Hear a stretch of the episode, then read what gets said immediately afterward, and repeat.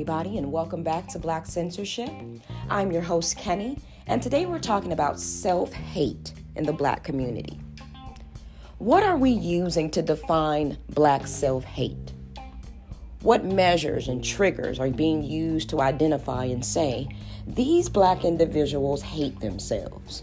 They are Black, and they hate Black people. Where is that coming from?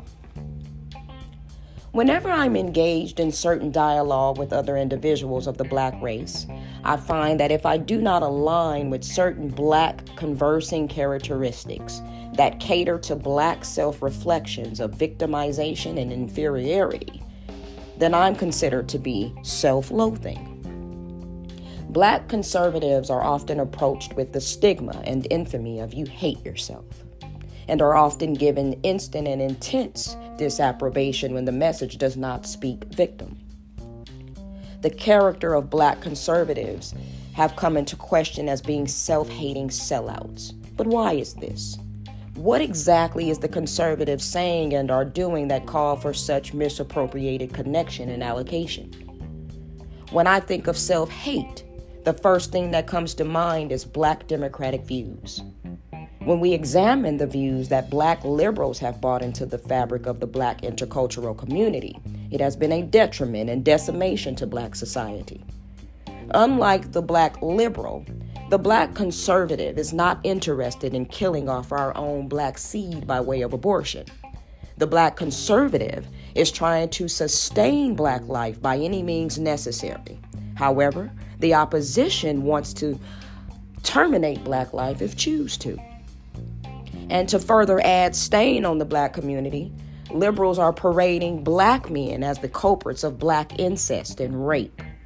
They are using a savage imagery of Black men as their justification and reasoning behind their need to satisfy their dependency on Black abortions. They are riding the backs of our own Black people in their plight to exercise the Black woman's stake in Black genocide, carelessly pouring heaping coals upon the Black man's head, whose position in America is already fragile enough. Black conservative views demonstrate no self-hate. Black conservatives are pushing for Black self-sufficiency, community self-reliance, sustaining Black life as much as possible and by any means necessary. That's Black self-love. Pushing for Black prosperity, opulence, and abundance. That's self-love. Positioning ourselves from under the foothold of our enemy is self-love. Building up and equipping our own communities so that we are no longer reliant and dependent upon those outside of ourselves. That's self-love. Can we say that about the Black liberal? Every time I turn the corner, the Black liberal wants us to remain on the porches of our massa. The Black liberal is encouraging Black America to remain in a position of begging and nagging. That is self-hate. They have placed us in a position of Black depletion by way of abortion. That's self-hate. Voting for the lesser of two evils is still voting for evil. That's self-hate.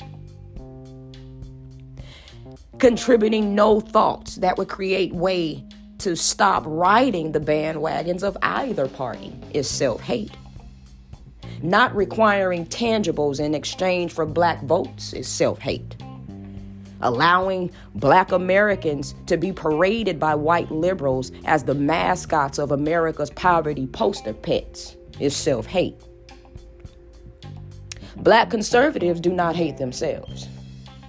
Black conservatives are just tired of being racially associated with people who seek no self-reliance. Black conservatives are being held back by those who live to subject themselves to being hostage to white America's slavery. Allowing ourselves to be emotionally dog-whistled as a reminder to Black defeatism is self-hate. In closing, I want you all to think about that. Who's really on the side of Black self-hate? Who is really selling out Black America? And that's it for today, folks. That's our show. Thank you for tuning in to Black Censorship. Hope you enjoyed. Tune in to Black Censorship. We are available on all platforms. Please like, comment, and share this episode with a friend. Thank you.